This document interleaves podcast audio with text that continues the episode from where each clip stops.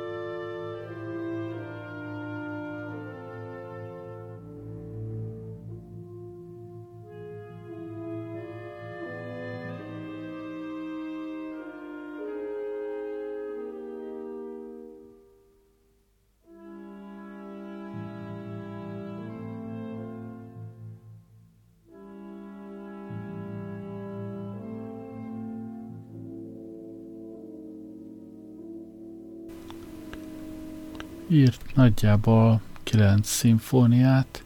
Ez a nagyjából szó, ez arra vonatkozik, hogy egyrészt a kilencediket nem fejezte be, másrészt viszont van nulladik, sőt talán mínusz egyedik szimfóniája is, és hát amúgy is nagyon sokszor átdolgozta a műveit, úgyhogy igazából nem mindig lehet tudni, mi az, amit igazinak szánt, mi az, az eredeti, vagy, vagy valamelyik átdolgozott verzió.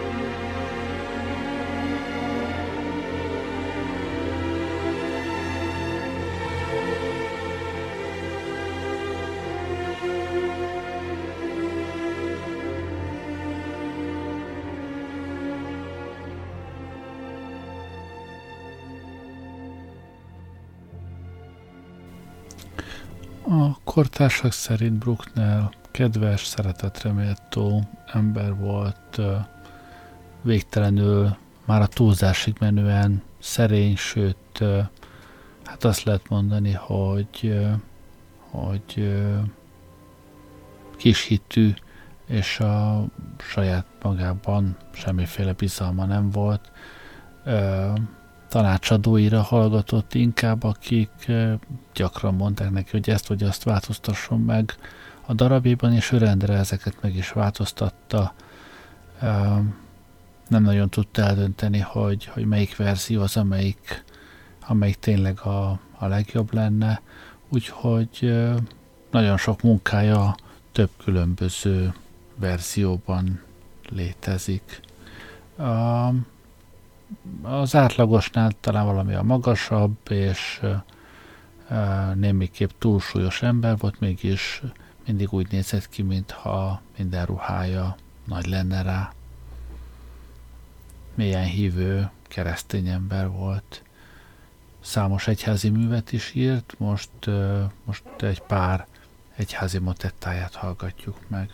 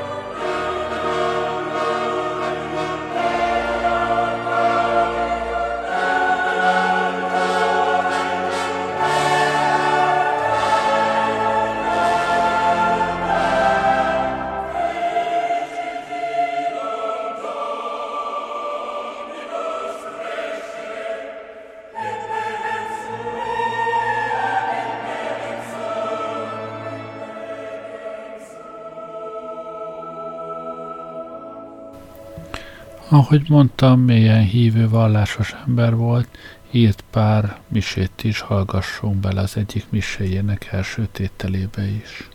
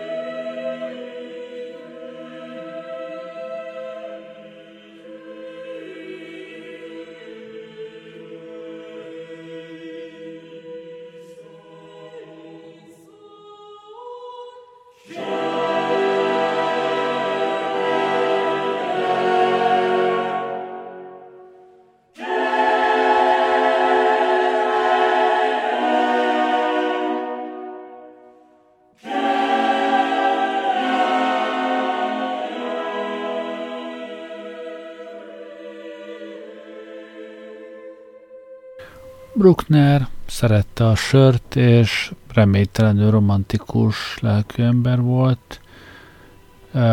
Késő öregkoráig bezárólag mindig is a fiatal lányokat szerette, volna leginkább.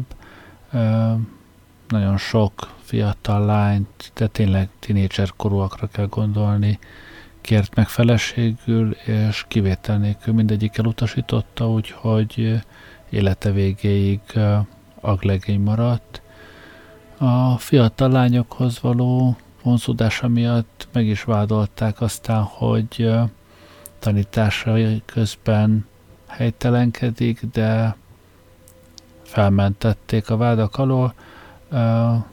Minden esetre később inkább csak fiúiskolákban tanított, hogy ne érhesse semmilyen vád.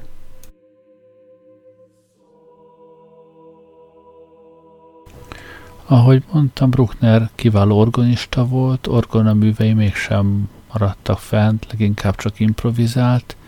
Most egy zongora darabját hallgassuk meg.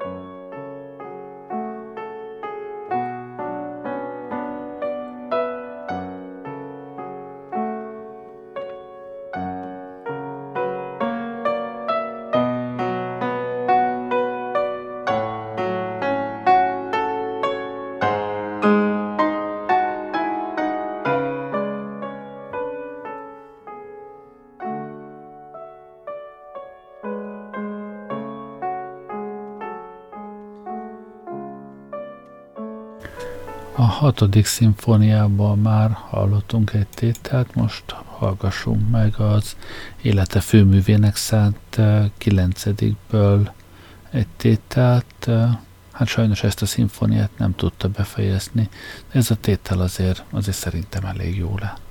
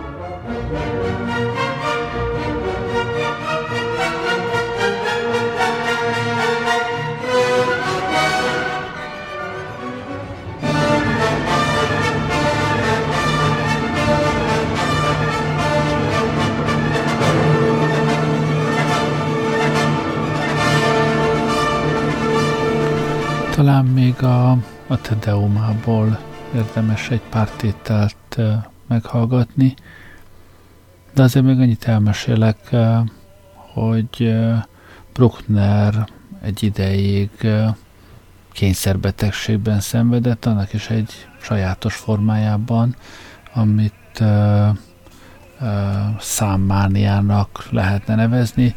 Mindent a világon, ami körülötte volt, megszámolt, kényszeresen, emiatt egy jó darabig szanatóriumban is volt, de aztán úgy tűnik, hogy nagyjából gyógyultan távozott onnan. Az életvitelében ez, ez különösebben nem zavarta.